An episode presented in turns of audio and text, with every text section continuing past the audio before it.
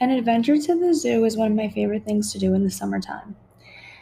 Going to the zoo with my younger cousins, brothers, and sisters teaches them a lot about the environment and how to take care of animals.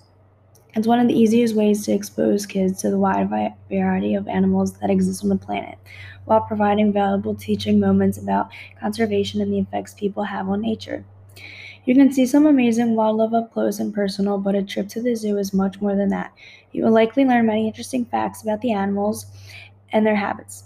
There's a lot of work being done by zoos to conserve endangered species that are under threat of anything from poachers to deforestation to disease. Learning about these dangers is the first step to taking action to help put an end to them, and oftentimes we can learn how to do our part to improve conditions from local zoos. So, when you go to visit your zoo, there are a lot of places that you can donate, or you can buy stuffed animals and basically adopt a stuffed, stuffed animal that is a real animal at the zoo. And that's something I've done. And I like I like doing that every year because it makes me feel like I'm changing animals' lives by providing them. And since I didn't really adopt it, but I paid the money for that specific animal to get help, to get better food.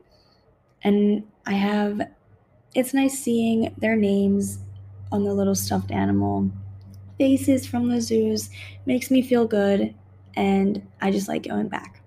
So I recommend going to the zoos with your family.